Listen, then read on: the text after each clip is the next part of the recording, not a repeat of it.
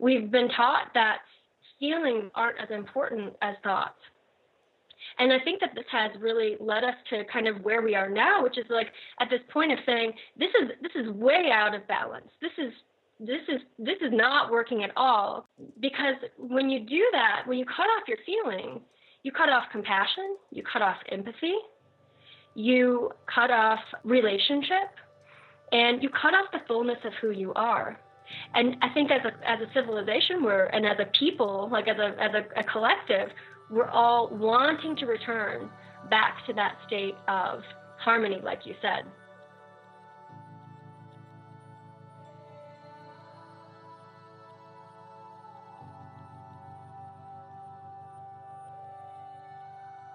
Rachel Lang is a professionally certified astrologer, healer, and advanced psychic medium. She's an internationally recognized speaker, a workshop host, and she offers classes and retreats and meditations. Rachel was raised in what she calls the evangelical Catholic family and received her master's in theology at Loyola Marymount University. Her thesis focuses on gender, religion, and justice and includes research she conducted of the witch trials of the early modern period in Germany. I've been wanting to do a podcast series on understanding the dynamics of feminine and masculine energy and how we find harmony in these energies in our lives. There's a lot of misperceptions out there about what is what and which one's good and which one's bad and what we need and so on. I think there's room for a lot of clarification there. As both a philanthropist and brand architect, I've studied social systems, human behavior, and politics extensively. Along the way, I began to recognize the profound role of patriarchy in world history. And that led me to studying the potential of matriarchy, obviously, on the other side of the spectrum. The more I've studied, the more I've begun to wonder about matriarchy being a viable path towards fostering a more harmonious world and more of an egalitarian society. I know these are big, scary words to a lot of people, but at the end of the day, who wouldn't want an egalitarian society? I don't think it's just pie in the sky. I don't think it's just utopia. I think we can get at least closer. And if we can get closer, we should. Rachel was the natural pick to guide us through this discussion. Her unique background and studies, and her heart for humanity, and her empathetic abilities and empathic abilities, for that matter, all give her a profound ability to navigate this territory and lead us. This is going to be the first in a series. Uh, there's a lot to cover here. This episode is already about an hour and 15 minutes, I think, and that's longer than I usually go, but it is worth every second. Rachel uncovers some really beautiful stuff here uh, that even I was not aware of. And I don't know how many we'll do with this, but I believe that you'll find this discussion quite provocative and moving and, and certainly educational. It was truly an honor to talk with Rachel about feminine energy, masculine energy, patriarchy, matriarchy, world history, and where we could be heading as a society if we don't do something and if we do. This conversation could very well fundamentally alter the way that you view some of these energies as well as political systems. And I hope it does.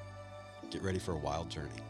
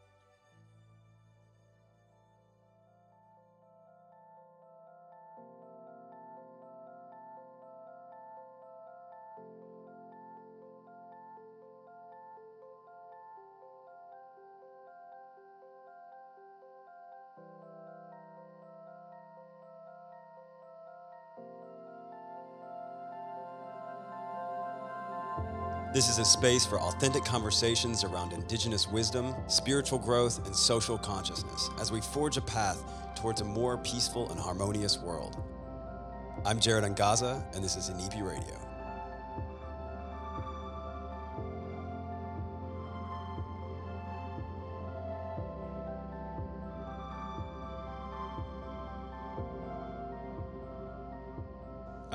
Right, so today we've got Rachel Lang, and I'm really excited to have you here, Rachel. It's uh, this has been a long time coming, and I'm really eager to get into this conversation about feminine energy. So thanks for being mm-hmm. here.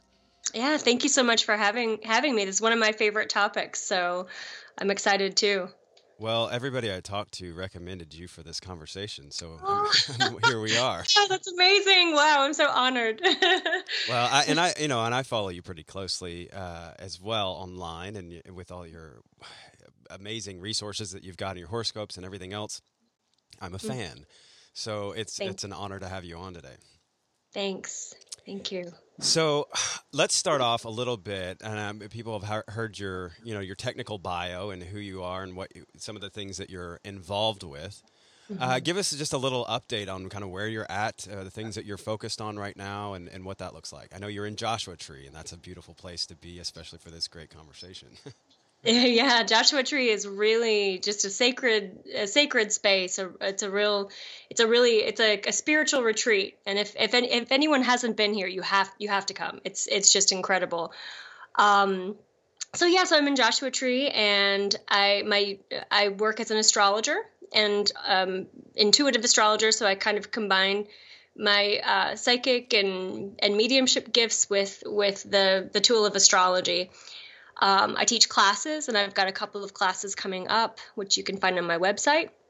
And um, I'm also in the process of, of doing some writing and writing um, writing about some of what we're going to be talking about today, um, and uh, um, and and also some uh, some uh, course material, so some ebooks and things like that. Excellent. Well, I, I'm always interested in people's journey you know how did you get here how did you and especially something as unique as what you do and and mm-hmm. being a what i would consider you know a healer and and being mm-hmm. someone that is uh, open it kind of making space for these conversations that typically aren't even had you know right. and, and people uh, it's it's this other space often for for people that um, that represents a whole other level of spiritual alignment and, and connectedness. Um, and I've, I've, I've studied your art and what you do uh, so much, and it's been such a blessing to me in my life to have people like you that hmm. has invested so much. Um, just amazing wisdom into my life that's been helped me with clear uh, you know we, t- we talk about clairvoyance all the time mm-hmm, and, and, people mm-hmm. you know kind of have some associations with that word as yeah. you know uh, yeah. and, not all positive but it means clear vision and, right. and, what an amazing gift to have you know or, or, yeah. or, or, element to tap into and i love that you've done that and i, I I, in reading your bio, I, I, know that you have a, a master's in theology from uh, mm-hmm. Loyola super cool. and I, I, tell me a little bit about that, like that period where you, you know, in studying theology, and, and I study a lot of theology. Uh-huh. Uh, and, and, and my father has his doctorate from Oxford in theology as oh, well. Oh, wow. So I had okay. that influence always, you know, those mm-hmm. conversations, mm-hmm. the dinner side conversations. uh-huh. um, tell us a little bit about your journey from uh, yeah. from the, the Loyola in theology to where you are now. Mm-hmm. So my uh, in in uh, when I was pursuing my my master's, I um, I was really interested in feminist theology, looking at um, looking at issues of of patriarchy, and um, and and I really wanted to understand power relations and how they play out and how they affect our concept of God and the divine. So I did a, a lot of that um, research in in pursuing my master's. You know, it's my master's.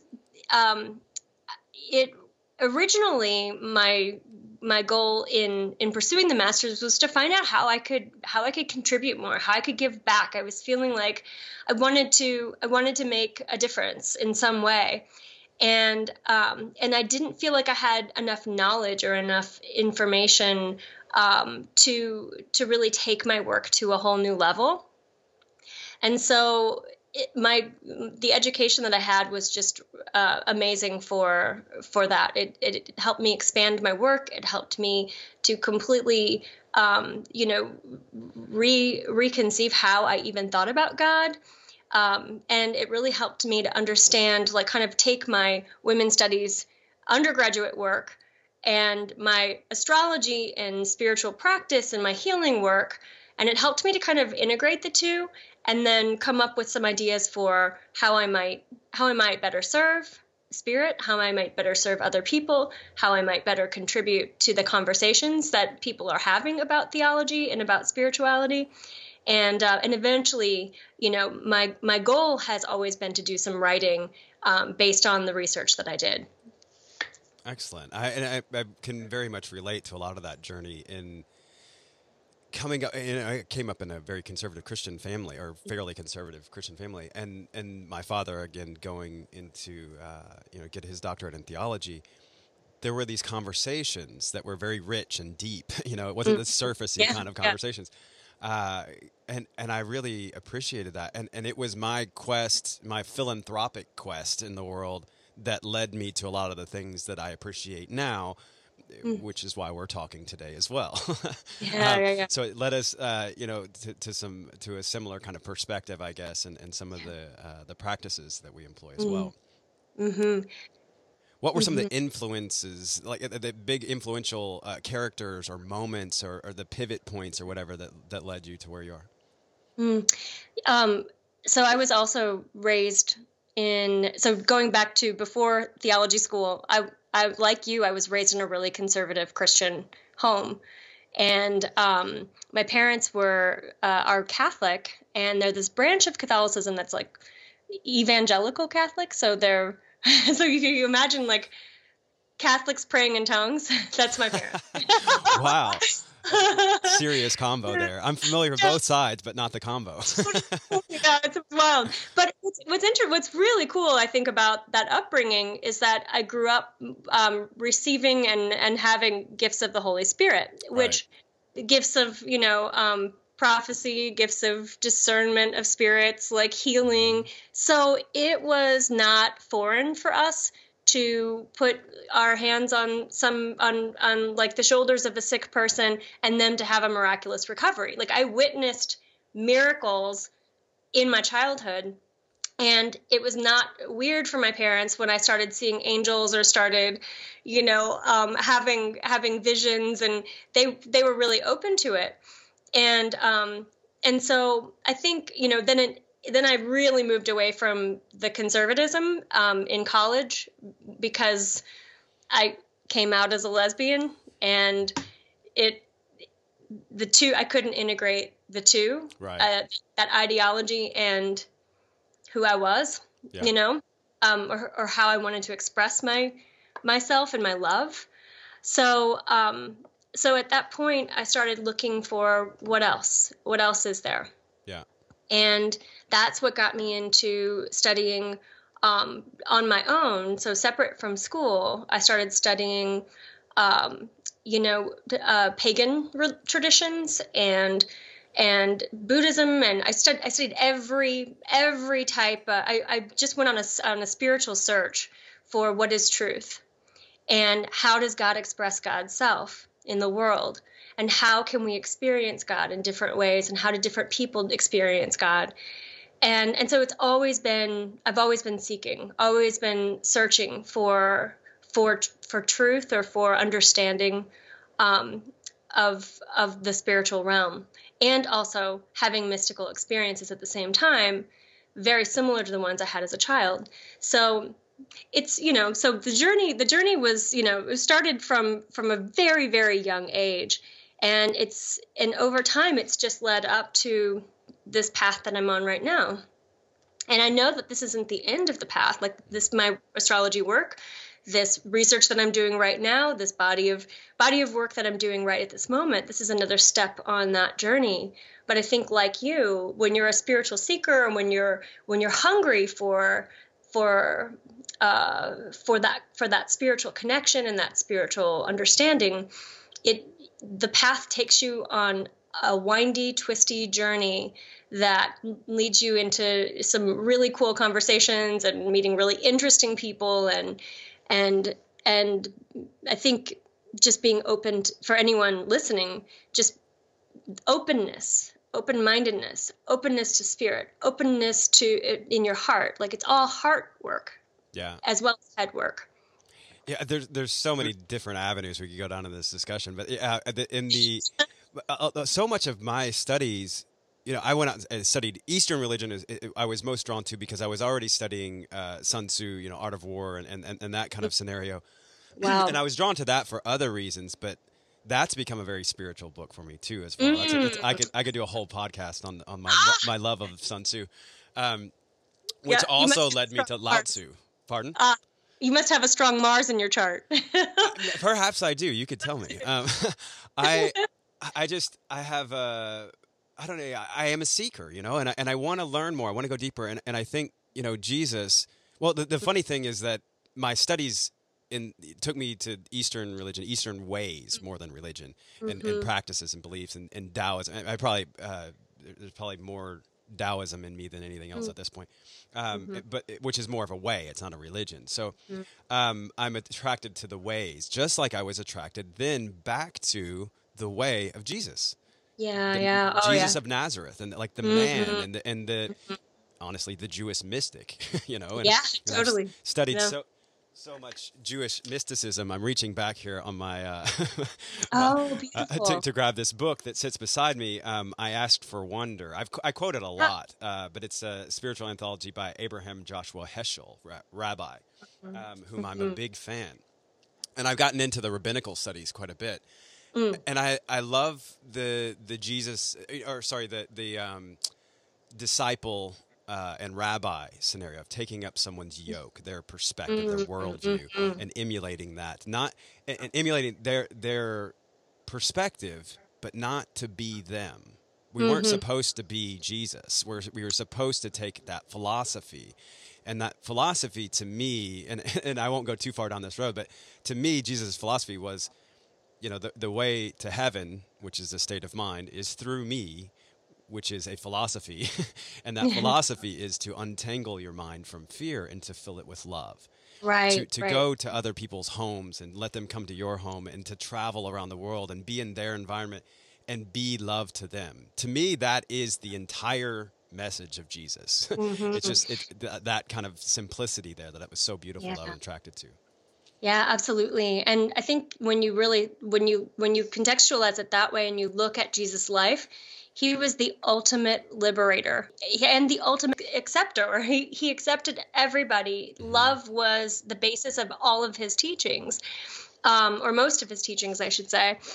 Like when you do emulate Jesus, you're spiritually attuned in such a way that life, it's not always easy, but it's it's rich, it's rewarding. You do experience God, um, like mm-hmm. the, the presence of God um, when you do live when you live when you live with love forgiveness mercy all of those all of those virtues as as your core the core of of of, of how you behave and how you your act being. in the world yeah. your being yeah yeah, yeah. And, and that for me has been you know once i kind of got out of more of the traditional uh, christian scenario if you will mm-hmm. i i felt that my awe for god and what God actually, you know, could be, and the fact that like the, the my my awe for God grew exponentially once I sort of started exiting that that platform, and you know I, I love the the the scenario uh, or, or, the the framing I guess that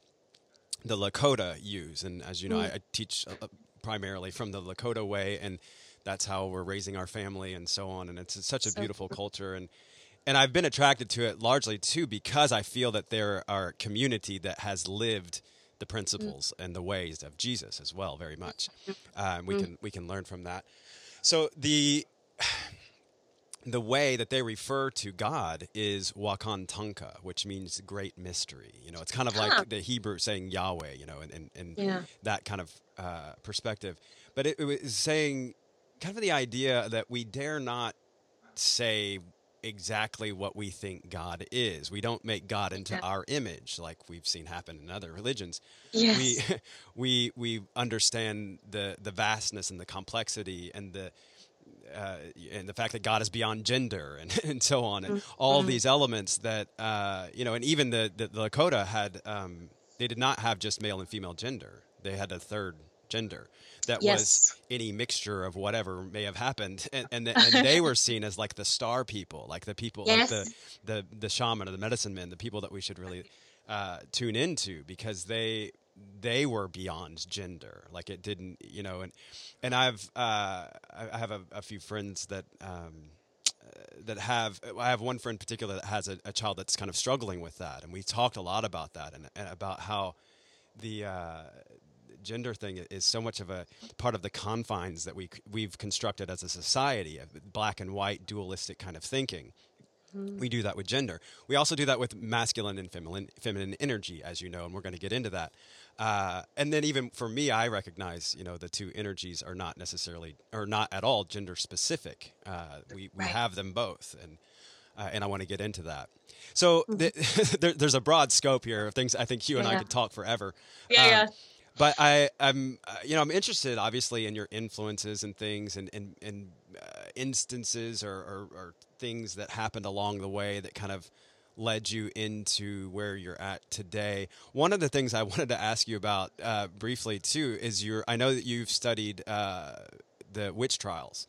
Talk to me a little bit about that because that's a that's a has a special place in my heart as well because it, it's a reflection to me of how society treated women that were spiritually in tune or that were and then it's so much easier for them in their particular religion to demonize these women. A because they were women i think. That was easier. And b because of their spiritual in tuneness that was a threat i think to patriarchal uh, society. So uh, that's been some of my general understanding of that scenario but tell, tell us a little bit about that Sure. So I, I studied the um, the witch trials of the Middle Ages, and specifically, I was really focused on the um, the the 1600s, like the late 1500s, early 1600s, because that's really when when it escalated and it became um, like we don't have an exact count of how many women and and men and children too Yeah. were killed, but um, but it's estimated between 500,000 and a million people at one time, like all through through the witch trials, but but the bulk of them being that that period. Um, so a couple of things there's in that in in that research i was really interested in power and understanding um, systems of power and how and, and also the the like how what makes someone in a position of power want to marginalize an, a whole group of people and what conditions were were there that were that that promoted this because in in there were similarities between like Jews during the Holocaust. So any type of like what what made an oppressive uh, regime or a or a, an, a, a political system marginalize a whole group of people or kill a whole group of people, and and it, it became a social agreement at, at some point then. Society said yes let's do that and then they Yep, supported yep. that which is how that works politically yeah. Exactly exactly. So one of the one of the core like one of the kind of t- the moments that um, opened up for this was actually a book that was written by a couple of um, of theologians called Malleus Maleficarum. And it and if you haven't read it you ha- i mean i recommend it because it's just so wild and out there and it basically it basically made witches out to be these women who were castrating men uh, tricking men into having sex with them and and oh, you know reproducing with the devil and cursing people and killing people and destroying land and destroying property and and and and and none of these things were had really any basis in truth. But one of the things that was happening right around that time is that because of the scholastic movement within within the, the church and within religion and, and politics um, and because of the integration with politics and religion, men were going to school. They were being educated in medicine. And prior to that point, women were the were the doctors. Women were the ones who were delivering because because doctors delivered babies. They helped, you know, they they were basically like midwives. Um, Yep. And so women had that role of being the healers, being the the women who being the people who knew how to work with agriculture and how to make herbs and how to um, how to tend wounds and how to care for the young. So women in and especially in rural communities were were you know accessing the earth in ways that that were very healing. So right around the 1100s 1200s these schools were being built and men were men were then graduating and needing to work as doctors needing to work as mathematicians needing to work you know like in in certain fields and so the cities wanted to provide jobs for their for the guys coming out of school and so they started to to make it illegal for anyone to do medicine outside of the system so to speak. So that was one that was one was one aspect of bringing power into the communities. Also cities didn't have jurisdiction outside of the city structure. So all of these pagans i.e country which means really country people people who are on the outskirts of the of town um, they didn't have any rulership or any authority not at first. And so there was a le- there was a legal structure, there was a religious structure, and there was um, there was a social structure that was making it making it so that men had positions of power, men had the ability to make money, men had the ability to own property, and cities and the men who were in power in these cities they were invested in bringing power to the cities and and removing it from the counties and from the the pagan people mm-hmm. so naturally making witches seem like these horrible people who were going to be destroying your farm and killing your family perpetuated a, a culture of fear and so we started fearing our own power to understand our own bodies our power to heal our bodies, our our power to use intuition and feeling and and things that we might associate with the feminine. We started to to fear that and started to privilege rationality, intellect, education, civilization, all of the things that have historically been associated with patriarchy. This is going to sound weird, but when my wife read uh, what was it the the, the Christiane Northrup book, um, Women's Wisdom, um, something I can't remember. It's a textbook like this. It's huge. Yeah, yeah. And uh, and she you know plowed through it, and I sort of lived through it vicariously uh, through her her journey there. And then dove into some other studies there, but I, I learned a lot about you know how women socially uh, women were mm. sort of discouraged from being in tune with their bodies, and they were mm. there was a uh, just this disconnect that was pretty handy for patriarchy, I think. And mm-hmm. and I think in terms of the the witch discussion, I mean, demonizing someone obviously or discrediting them is a great way to dethrone them from any sort of power or influence. And that's art of war as well. Mm-hmm. um, so there, there's a uh, and, and, a negative side. The, anyway, so there was a a shift there, I think, that was taking place because of the desire, the strong desire for patriarchy. And and let's, I, I guess, to take a, a, a maybe a higher uh, view of this, a thirty thousand foot view, there is a a, con- a, constant there that I, I always am seeing where people are society rather and, and, and the powers that be if you will the, the ones that are perpetuating matriarchy or patriarchy sorry they are there's a constant kind of discrediting of these other um, elements. There's a constant discrediting of the the a woman's uh, abilities and a, a bringing life into the world, and and we have we live in a physical uh, place. We are planetary beings, right? So we live in this physical mm-hmm. space. So in a physical space, masculine, and we're going to segue now into some some hardcore masculine feminine energy discussion. uh, but the the uh, that in that physical space, we have um, we have an obvious uh, advan- or men have an obvious advantage in a physical space because of our physicalness, you know, in, in terms of stature or strength or whatever. We could, you know, pick up a block and move it or whatever, that kind of, uh, or a stone or whatever, and build a house and, and, and whatnot. Now, I've been a, you know, gender rights advocate, or sorry, gender equality and women's rights advocate for a very long time. And that, that's kind of been the, uh, the core of my my focus as a philanthropist because I recognize that in that discussion lies uh, it's sort of the impetus for a lot of different things that have happened socially and politically that have lent themselves to patriarchy, which then is sort of the foundation for economic system and so on and so on. So when I see poverty and war and famine and other kinds of inequality around the world, I can always link them back to really American economics, which is founded in patriarchy and so on and so on. So it's like all of these problems keep coming back to the same things, which is why gender, mm-hmm. not gender necessarily, but but uh, sort mm-hmm. of the, the male and female roles in in our world have been such a focus of mine.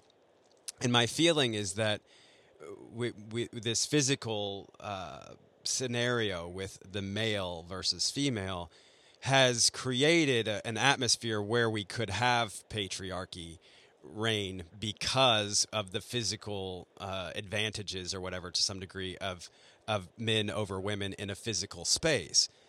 And unfortunately, we've built an entire society around that rather than this beautiful, nurturing, matriarchal kind of uh, society that we could have um, that is much more focused on peace and healing and equality and so on, rather than domination and control and the phys- some of the other physical aspects that we have in patriarchy. So, with that as a foundation, mm-hmm. let's start to maybe unpack that a little bit. Um, I'd love to hear kind of your general thoughts on this because I think there, or not your general thoughts. I want to hear all, but let's start with a couple of mis- misperceptions. One thing that people are looking at, I think, typically is you know, masculine energy, feminine energy, male, female. And, and, and people kind of associate them with, with you know, one uh, masculine mm-hmm. energy and males and feminine energy and females. Talk to us a little bit just about kind of debunking a little bit of that, uh, that mm-hmm. sort of separation. We have both.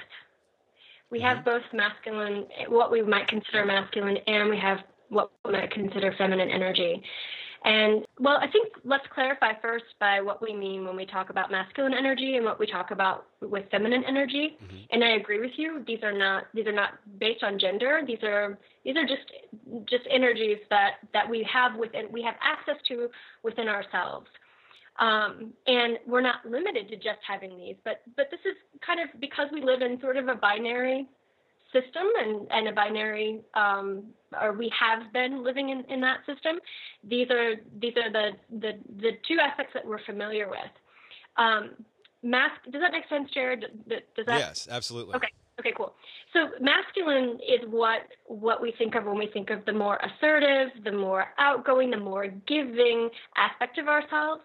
It's the as- aspect of ourselves that is protective of ourselves and others. It's the aspect of ourselves that, and, and of the divine, that is the feminine, and I'm simplifying this, um, of course. Yeah. now, the, the feminine aspect of the self and an aspect of the divine is what we consider more nurturing, more relational, more, um, it's more receiving, it's more receptive. Um, it's, you know, the, the receiving the, receiving, um, uh, um, if you will, uh, sperm into the womb that, that then you know allows for a child to develop. It's it's it's it's incubating. It's um, it's all it's all of, of those things. Whereas the masculine tends to be more self-directed, the feminine tends to be more interconnected, relational, and things like that. So, uh, so that's kind of what I'm yin and yang. It's it's kind of those balance, the balancing of both of those aspects of of the self. Yeah, I think a lot of times the you know I've, I've heard the masculine energy being more associated with ego, and then there's the big discussion about you know kill the ego and and, and blah blah blah. And I'm like, well, I'm of the belief that everything belongs, including our ego. Mm-hmm. That's part of the dance we've got here. Um, yeah. We can't just kill it and it we don't want to. I mean, even I've dealt with you know anger or rage issues and stuff over the years, largely due to a lot of the things that I've dedicated my life to studying, um, and in the environments that I've ended up in, and seeing some of the nastier sides of humanity, and having to dance with that. Like what you know, I, I and it was always like, hey, Jared, you've got to stop your anger, kill it, mm. kill it, kill mm-hmm. it, kill the ego, kill the anger, kill it and mm. you know now i'm not at that place anymore and uh, there's a lot of talk about balance and whatever and i'm like look i don't want to kill my anger i want to transmute that wonderful energy that i was blessed with into love into love energy and i think mm. that's part of my dance and and i love mm. that and i'm grateful for that mm-hmm. now and and I don't I'm not looking for balance. You know, I'm not a balanced dude. I'm a harmony man. I want. I want harmony in my life. I want to play a song that may sound like Sigur Rós or something. You know, something that is that's not you know just your average kind of balanced song, but something that has power and beauty in in, in it and all that. So I, I think yeah. that you know even for me, you know, I being as inclined as I am towards the, you know, being in, in, touch with my feminine side, as most people say, mm-hmm. I've been guilty of demonizing to some degree the masculine energy. And the organizations that I've developed over the years, and some of them were very, uh, yes, I was working with women in Rwanda, you know, and doing the gender equality uh, issues uh, or working on those issues there you know, and I wouldn't hire any men in the organization because I just didn't mm-hmm. trust it. Um, and that's how I met my wife, by the way. We, I, I hired oh, her, and then we started working together, and here we are with a family. Uh, mm-hmm. But I, I just, I, I, so I think that's a common misperception. Even in the, like, the more enlightened spiritual world, we still have this weird uh, feeling about masculine energy, and and again, I've been such a proponent of feminine energy, and that's what this discussion is about, and that's what I think the world needs more of. But we can't do it in a way where we just say, and that means no masculine energy. So it's this, mm-hmm. and again, a, a, a, quest for harmony. I think, not necessarily balance. I, I, I would argue that maybe we need a little heavier on the feminine energy side, especially to correct society. Um, what are your thoughts uh, on on that perspective? Well, I think um, a couple of things one of the dangers of of putting things into a binary term or into a binary perspective is exactly what you're talking about, which is we have all of these constructs about what is feminine and what is masculine, and each each indi- so we have cultural constructs um, that we've all inherited from religion, from society, from ancestors way way back, and then we all have our own personal ideas. Yours being like masculine is the masculine uh, is you know related to anger, is related to the ego. That's something that you're trying to to kind of like differentiate yourself from or or, or gain perspective about.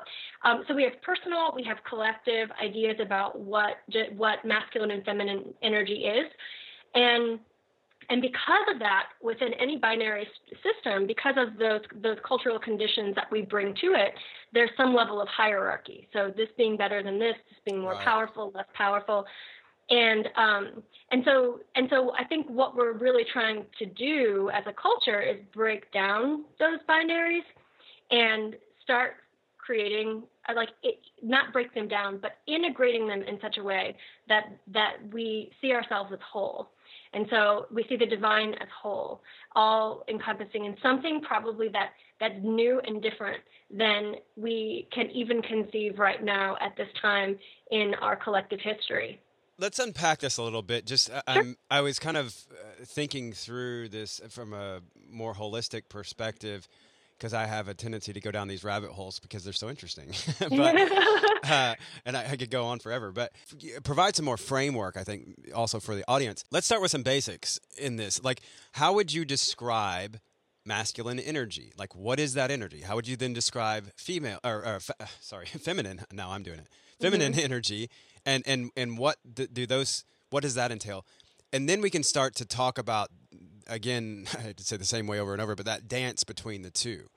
Yeah, yeah. Masculine energy is, is what we might associate with um, as being aggressive, uh, or not aggressive, but assertive energy. Out, like energy that is coming from me, myself, and going out into the world, giving, um, protective. Uh, like it, it uh, masculine energy wants to wants to in some ways differentiate the boundaries between the self and the world so that so that it can protect protect what what is mine um, and what what is important to me. Um, so masculine energy is, is, is associated with more of those things. Um, feminine energy is more what we might consider more receptive. It's more relational.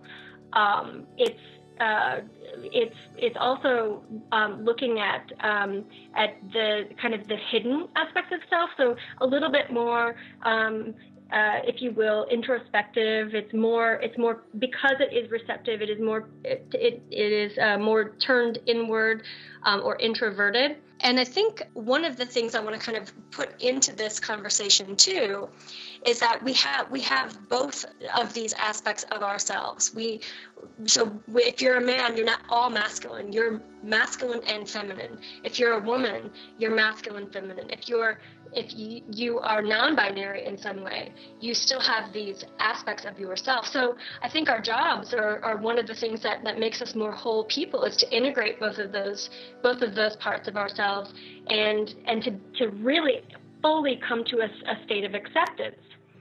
Um, because of patriarchy and because of the de- some of the, the negative consequences of patriarchy, we have over time learn to privilege the masculine aspects of ourselves.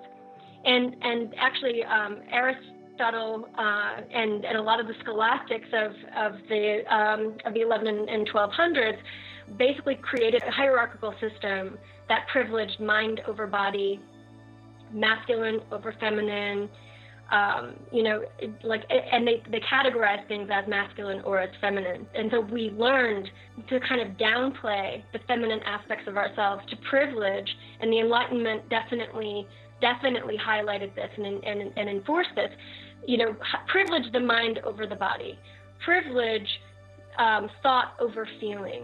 Um, privilege, you know, the and, and so privilege all of those experiences of rationality over over things that are more embodied experiences such as emotions, intuition, and things like that.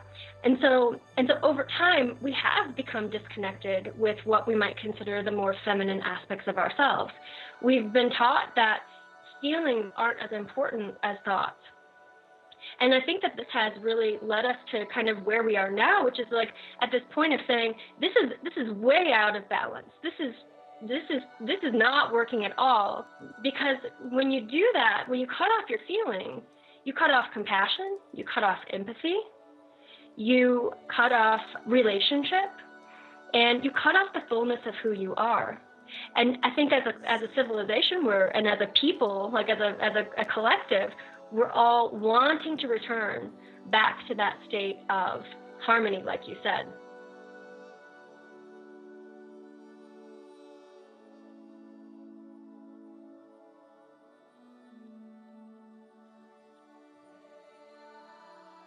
Yeah, I mean, you brought up some interesting points there too in the uh, the the feeling thoughts versus feelings, and I, you know, I know in my own personal journey of you know studying the law of attraction and and and just studying you know how to be a manifester and and so on. Uh-huh, yeah. well, uh, intentionally manifesting. I guess we're all manifesting no matter what, but uh, to be intentional about it, I have recognized that a big pivot point in my understanding was realizing that it's not just about the thoughts that we think. It really is about our ability to I guess to tap into the feelings. For instance, if I want uh, you know, a farm in Hawaii, and I do. Mm-hmm. if I want uh, I, so you shall. perfect. Um, so it's not, you know, my my, you know, my role in manifesting that is not just simply to think about it, right? But oh, to yeah, yeah. to envision it, to use my imagination, to use my creativity, to daydream, to you know, mm-hmm. vision board, whatever it is. All of these, th- and I do all of these things, and it's but I can't stop at just thinking about it. I have to attach myself to the feelings that I would have if that were already true and yeah. so so i you know and we get into all kinds of other layers there that i'll leave alone for now but i, I feel like when we do that as a society or sorry when we prioritize thinking over feeling we it's not surprising that we're where we are at today uh, we've disconnected ourselves from our intuition from our you know mm-hmm. our gut feeling or whatever you want to frame that and and from our clairvoyance, uh, clairvoyance, clear vision. You know, mm-hmm. we we've distanced ourselves from that, and we've demonized it to some degree, and we've said, you know, enough with the touchy feely stuff. You know, let's let's just talk about you know the bottom line or whatever it is, and and it's about you know who's the thought leader, who's the uh, the big the big kahuna, the big honcho, you know, and and I feel like that is very much represented in patriarchy and, and consequently very much represented across the world today. And we have this disconnection with empathy and and again sort of a um, downplaying of the role and potential of an empathetic society. Uh, and, and, we, if we look across the United States right now, and politically and so on, and I certainly don't want to get into that discussion right now. But if yeah, we look at, across the um, th- that spectrum, it's pretty easy to see that we have a problem with empathy right now. Like we are not a very empathetic nation. And I think that has a lot to do with exactly what you're talking about and that distancing mm. ourselves from that. There's a a lot of this that we're seeing played out now, you know, from the witch trials on into today, there's just carrying on tradition yeah. of, and it is a very patriarchal tradition. Yeah. I think, you know, it's um, absolutely 100% and and I think this all goes down to all goes down to the you know to the concept of power. And when what you're talking about with the manifestation process and and feeling being integral to that process when you are in touch with your when you're not just in touch with your when you're feeling your feelings and your feelings are helping you you connect with other people helping you relate helping you manifest all all of the and and you and and which means you're embodied in, in you're completely embodied and completely in the present moment that is a position of power, you know? Mm-hmm. Like when when you're feeling you are tapped into the the field of potentiality in a really big way. And that's when magic happens you know when um, when you can feel it when it's it's you know that, that desire to have the farm in Hawaii is is is is coursing through your entire body mm-hmm. in an emotional way in a physical way you're grounding it into the earth and and if you go back to the the witch trials like these this is what women were doing. They were going out and and men too and children. They were going outside. They were having rituals. They were dancing. They were connecting with the earth. They were they were making magic happen um, through chanting through singing through dancing through embodied practices that were that were raising their vibration and raising their spiritual um, their their spiritual uh, uh, energy and connecting with with that that um, sort of that that primal power, that primal creative power, and and that's scary to people who are in political or governmental systems of power that are trying to shut those people down. All of that becomes demonized. Yes. Um, then their fear gets per gets perpetuated like perpetuated. And no one wants to be doing that because you could get killed. You could get tortured severely for days and weeks and months and then get killed and burned in mass ovens. Yes. Um, you know? So there's there was um there was a systematic shutting down over centuries of all of those gifts that we're now awakening to Absolutely, and that that's a I've had this discussion often in the philanthropic space and in, in the social systems and you know governments and things like that. We, in in those discussions, I had someone ask me not long ago uh, uh, about this.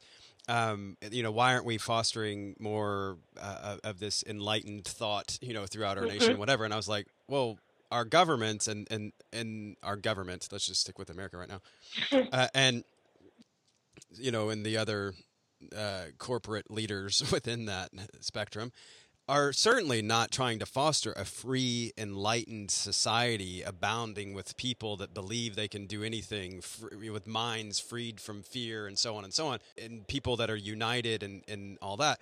If we had that, there'd be no mechanisms for manipulating and controlling society. There would be, or, or very few. We are controlled largely, largely through fear which mm-hmm. divides us, which keeps us from ever standing up against the powers that be. Uh, I experienced that certainly at a very uh, blatant kind of uh, level when I was working in Kenya on civil society and trying to bolster the effectiveness of civil society. That was quote unquote my job at the time.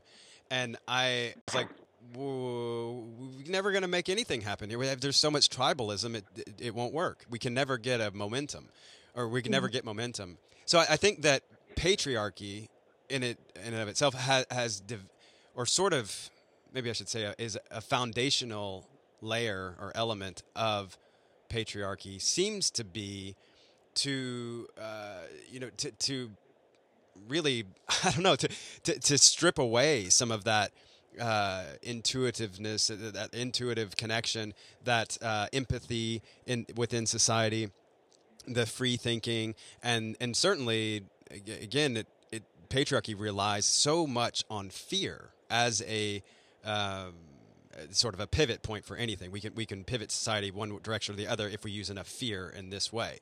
Uh, yeah. I, I, actually, I haven't even thought about it necessarily in those specific terms. How how would you frame that discussion of fear tactics when it comes? I don't know. There's the masculine energy and the feminine energy. I don't yeah. know. Thoughts on that? Yeah, sure. So going going back to the um, going back to the like to understand how fear came into play and how it it was um, it was used to establish uh, you know regimes of power and, and and and structures of power. I think we have to go back to the very like beginning stages of, of patriarchy and or what we what we understand as the beginning stages of patriarchy, which is about 5,000 years ago. And this is right after the Neolithic period when we were discovering how to um, how to, to, to mix metals and smelt metals into bronze and create weapons. And during that period, uh, one of the things that was happening is we were making things, and and people were parceling out land, and so there was this this desire for possessions and for possession. And so that Neolithic period really paved the way for this because it, it allowed us to, to develop agricultural practice, practices. We, we invented the wheel during that period. And so a lot of the things that, that, um, that preceded patriarchy um, were, were things that were for the whole community. And then suddenly everything became about um, what's mine. Yes. Um, and, and metals were made into weapons so that you could protect what was yours. And people who had weapons could then instill fear in others so that they could protect their land and their property and their and their people. This was all happening right around the time of the um, of the inception of the Abrahamic religions as well. So this is happening culturally and this is happening on a spiritual level. We started we started worshiping the sun god in pagan traditions, and um, and so God as ruler, God as as king became the model, and and God and therefore and then after that, um, God if God is king, God can judge and God can punish, and kings were thought to have descended from a sacred lineage, and so they were connected to God, and so kings and rulers and um, and and tribal and leaders could all judge and punish. And so systems of uh, and so instead of like working together and being more communal and and and relational, um, there were power structures that were enforced. And and actually um, using physical and over time using physical violence was a way of maintaining power. Mm-hmm. And um, and and we still do that today with incarceration.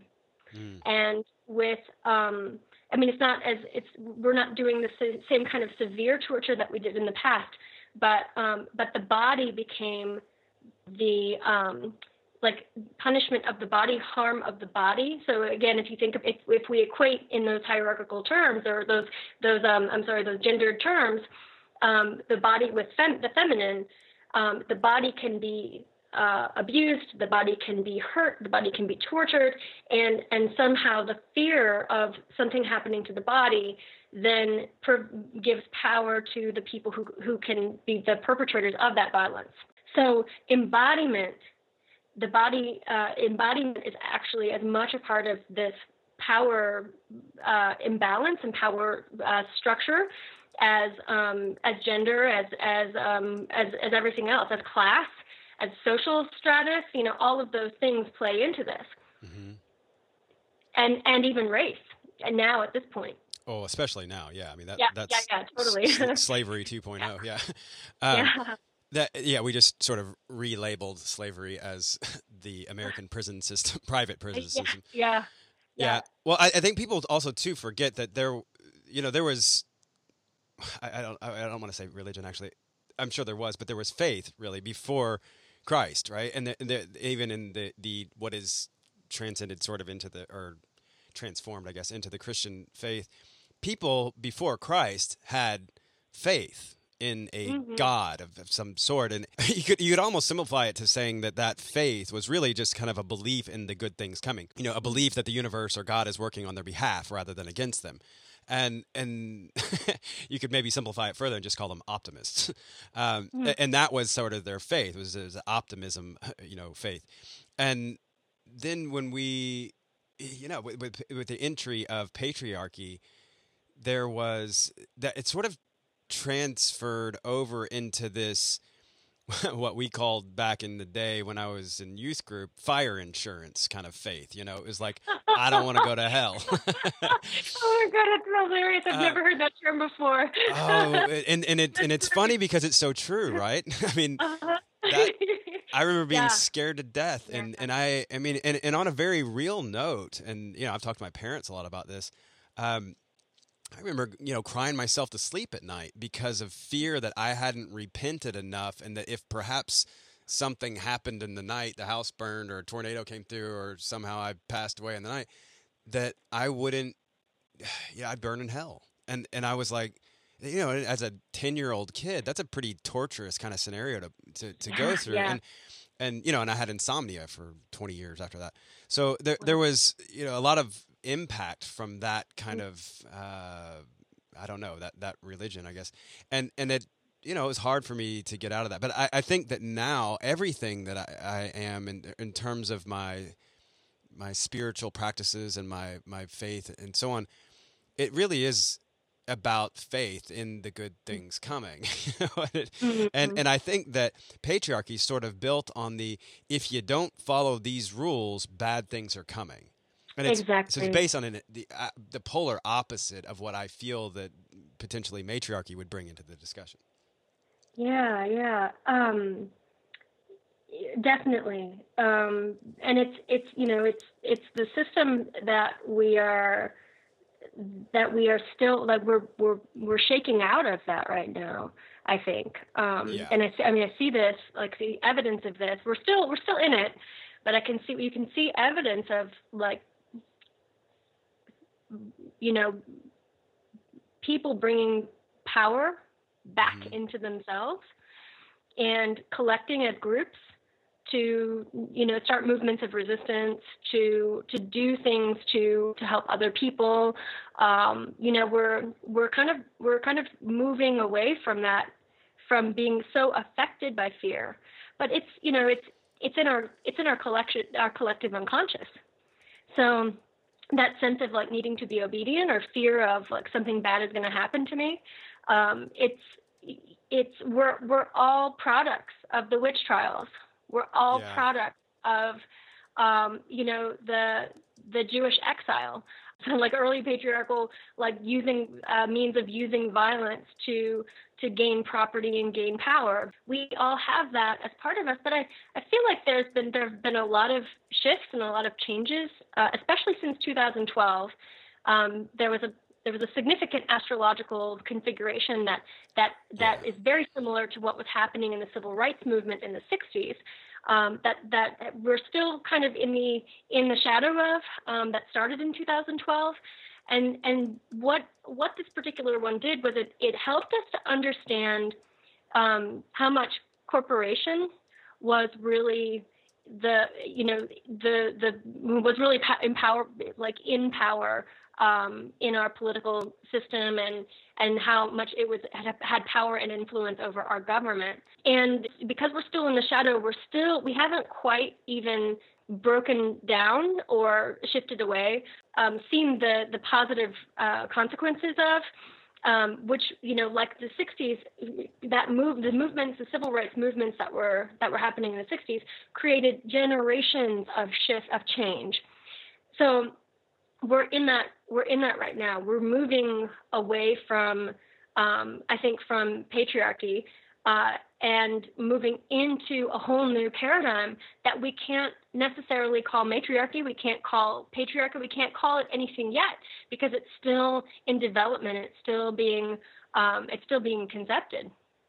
Absolutely.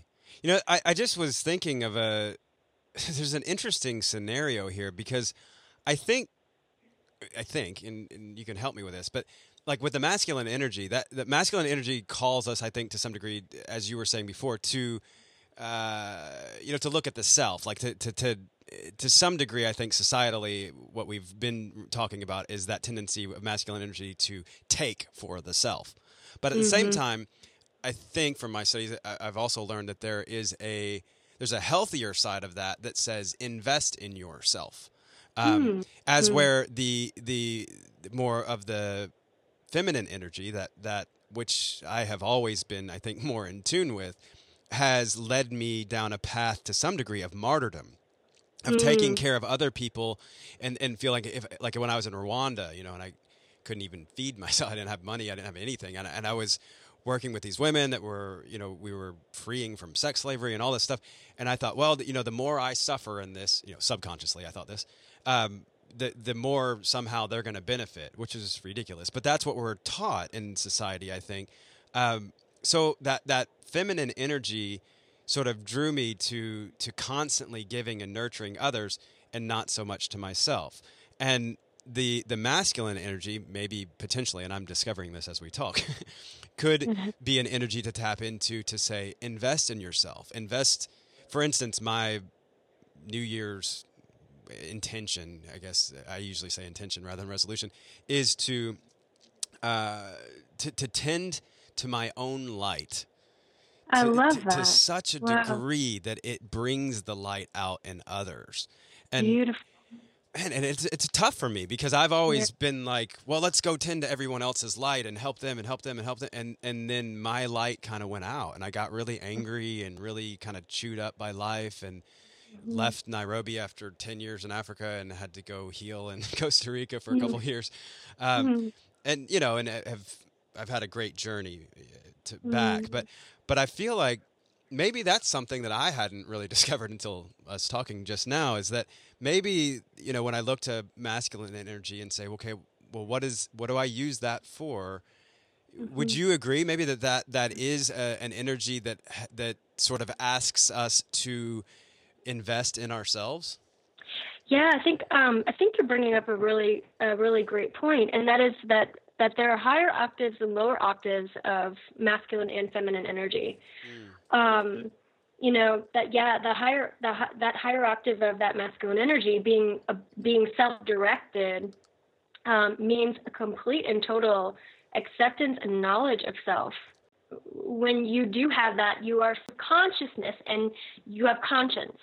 Mm-hmm. When you are in that sacred masculine energy, you want like your your no, knowledge of self, your acceptance of yourself, your your self ishness, if you will, makes you want to protect hmm. those who um, like the earth, for example the the people who who don't have power because doing anything else hurts the self. Yeah. Doing anything to harm the earth or harm another puts you out of alignment with yourself. And then you're not self-directed anymore. You're you're living some kind of shut down, disassociated self. So it's not like ego self, like me, mine. it's self, uh, core self. Yes. And, yes. Sorry, go ahead. That that that, really drives it home. That makes a lot more sense. Yes. Yeah, yeah, yeah.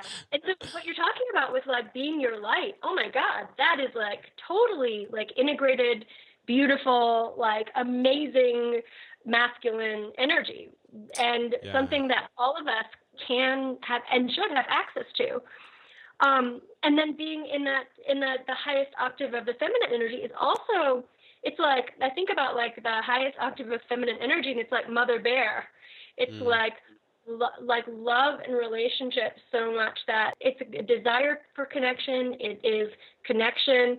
It's allowing yourself to be protected, to be uh, supported, to be loved, and and we all have that relationship or can have that relationship with the divine, and and with one another too.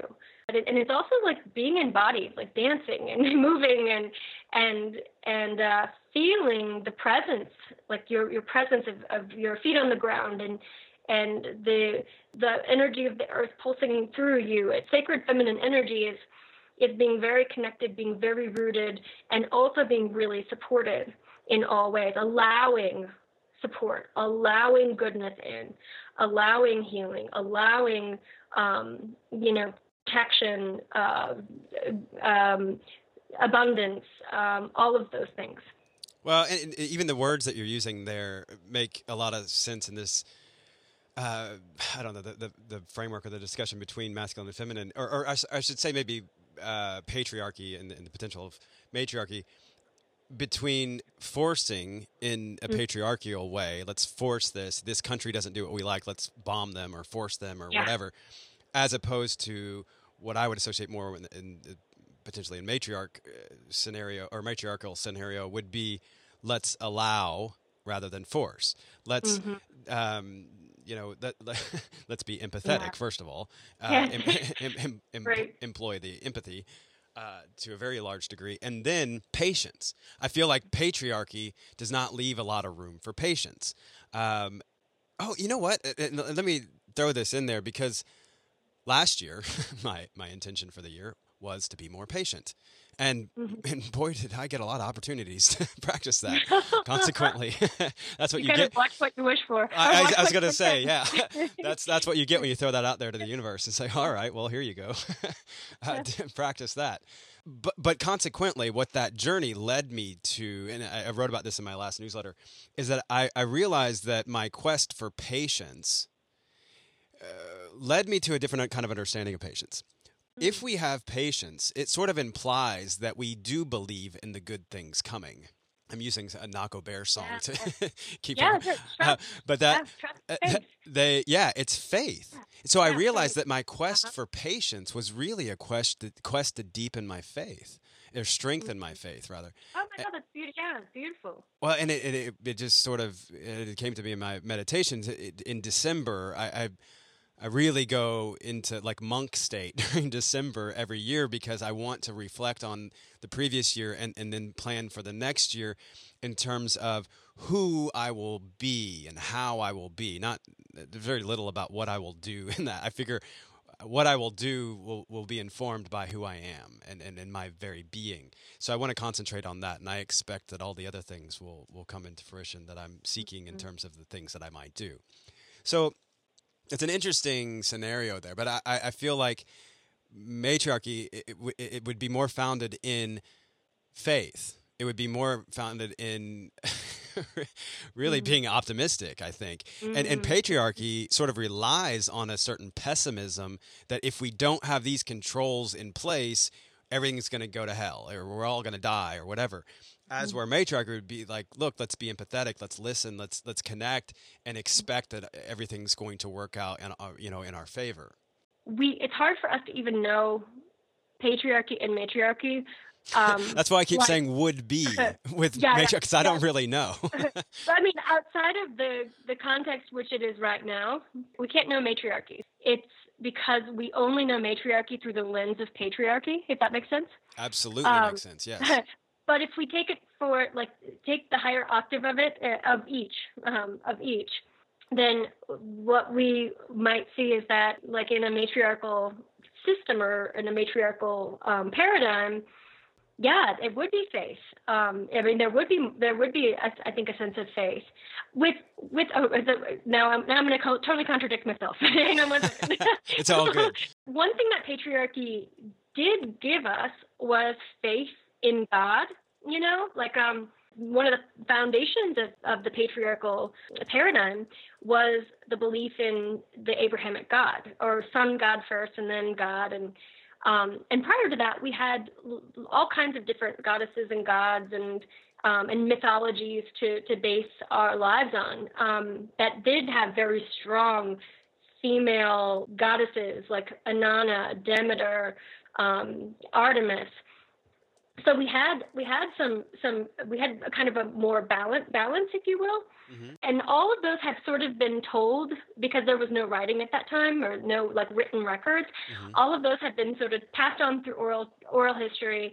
They've been reinterpreted through the lens of patriarchy and, and handed down to us, um, uh, you know, uh, over time ultimately, though, I think what we're trying to, to do as a collective is integrate this within our collective and then also um, create a whole new a whole new structure a whole new system a whole new paradigm that's unlike anything that we've experienced before.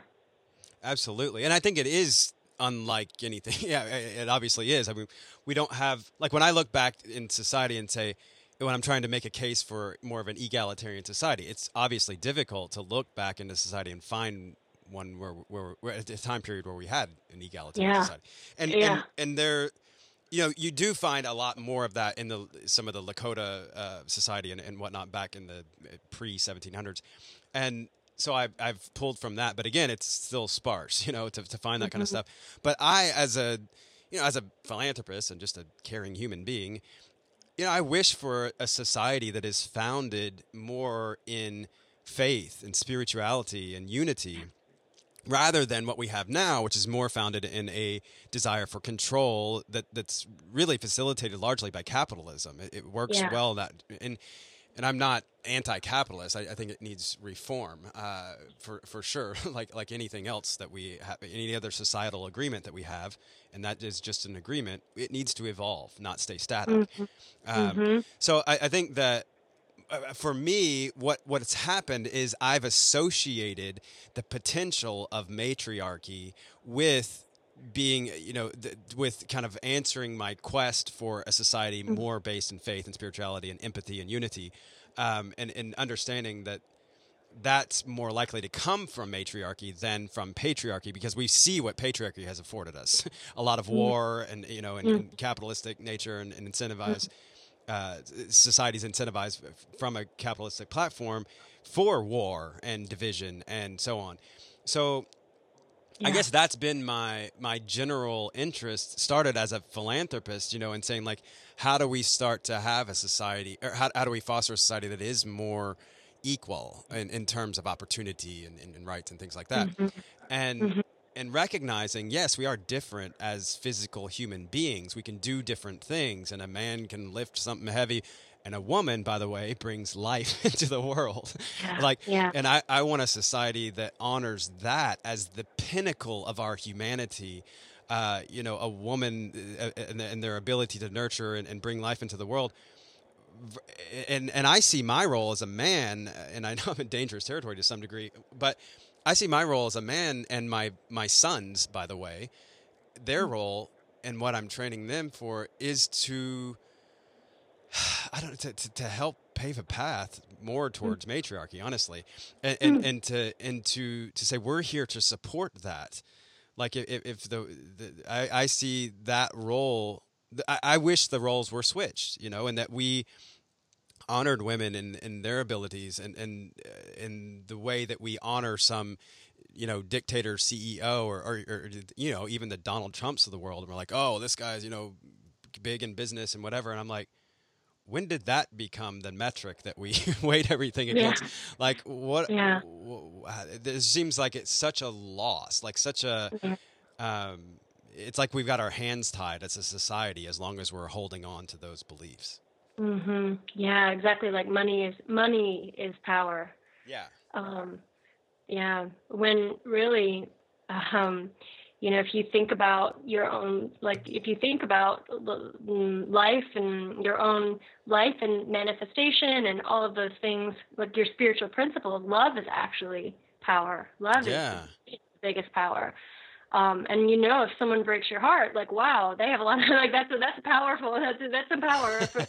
Or when you're in love and you fall in love oh my god your manifestation power goes up out the out the roof. It's yes. so big. Yes. So you know, I think one of the best things that we can do um, in addition to training, teaching your boys all and like in cult and and raising them to be um, to to be uh, a new generation, like a new generation of of, of males and and more integrated. Um, one of the most important things that we can do to, to change our society, to change um, you know um, the, these paradigms, is is to to really love. And and when I say love, I'm talking about like experiencing talking about an experiential form of love that is allowing that that creative, life-giving, um, you know, eros energy, that that courageous, like awe-inspiring, like power, that in, that that resource within ourselves, letting that out in our relationships, in our work, in um, in how we treat others, how we treat the earth. And when you do that, it requires a certain amount of of self uh, reference, mm-hmm. self understanding, self knowledge, self acceptance. Um, from a core place, not necessarily just from an ego place, but from a from a connected spiritual place and and when if, if we could all love more be our be truly authentically ourselves more be more connected to our spiritual self rather than our material self then that's how we're changing the paradigm that's how we're changing the whole conversation that's how we lend power or give power to the connections that we form to the to the the connection with the earth uh, to the connections with spirit, to the connections with the divine. It's like when when our power sources from those places and from love, then our fears get reduced. Our fears of not having enough, our fears of not having a, a voice, our fears of of um, being punished somehow by the by society, like and and the less we have fear coursing through our bodies, coursing through our collective, the less power corporation has. we see how much power a corporation does have, you know, on, on the other yeah. side of that now, and and I think that's probably a good way to. It's a good indicator of society. It's like if, if it's a, yeah. if, if, a corporation has that much power, that tells us something about our society. I, I like to kind of think about that. You know, if some other you know aliens or whatever came came to the came to the earth right now and, and sort of analyzed this what would they what would they walk away with and yeah. i think i think it's a little scary right now uh, in, terms of what they could deduce from our society in terms of what we mm-hmm. value and and i am always looking at you know we're looking at solving social maladies like poverty and trafficking human trafficking and things like that war climate change, all those things are symptoms to me of a perspective problem that does not recognize our interconnectedness and, mm-hmm. and, and, and, all the other elements that it's not recognizing. But interconnectedness is kind of the founding uh, principle there. And I, so I have you know, moved from frontline activism that's more obvious out in the streets and protest, although I still do those. um, eh, but my, my focus now is on the mind, on the consciousness, on the on the perspective. Mm-hmm. Like, how do we alter people's perspective such that they see the world differently and, and therefore act differently and carry on, you know, their lifestyle differently um, from that perspective of interconnectedness. So I'm, yeah. I'm more focused on that. So, I mean, there, there's so much here to, to unpack. Uh, and, and I want to, I think embodiment is something I really want to talk to you about as well. Mm-hmm. Um, and then there are some other like more prophetic uh, scenario, you know, the age of Aquarius and the, the, those kind yeah. of discussions. Oh, yeah. Ah, well, I know. I, I, wanted to talk about, I mean, like I, the whole time we've been talking, I'd be like, we we haven't even talked about the age of Aquarius, and this is like kind of what we're talking about. oh, cool. Well, I'm glad that that wasn't just me because I had it in my notes and we didn't get to it. So. Yeah. Here's yeah, here's the thing we've we've gone we've gone I think over an hour now. Um, we've provided though I think a very good foundation for our next discussion, if you will, uh, to continue this. I, I kind of uh, thought that we might have at least a two part series here due to the uh, the robust complexity of this particular issue.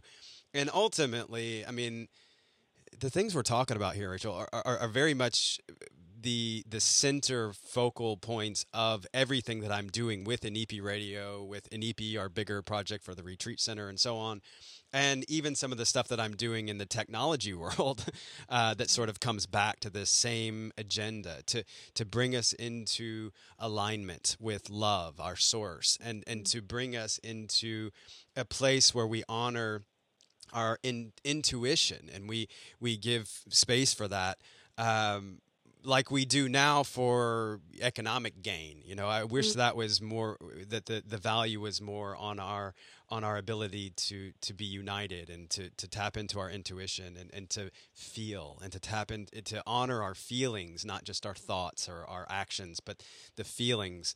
So I think we have a good foundation for that, and yeah. and I, if you're if you're willing, let's let's. I'd love to do another call. Oh my gosh! Yes, yes, yes. Anytime. It's cool. so much fun. Well, that that will allow us to unpack more and, and to go in deeper. And hey, if we end up with an ongoing series, I'm fine with that too. yeah, that's so great. I love. I, I could talk about this stuff all day, every day. So we're on the same wavelength. well, excellent. I, I can I can tell we are definitely aligned here, and, and I'm grateful for that. And I'm I'm grateful for your wisdom and for your journey that's giving you that given you that wisdom and uh, obviously for your willingness to get on the mic and share it. That means everything, and it's uh, it's important. It's such an important mm-hmm. discussion, and and I'm I'm grateful for what you've dedicated your life to in terms of your studies and your teachings and things like that, and and I'm grateful to be exposed to that, uh, mm-hmm. and and and also that you've given it, you know, exposure to our audience in that regard as well. Mm, thank you so much.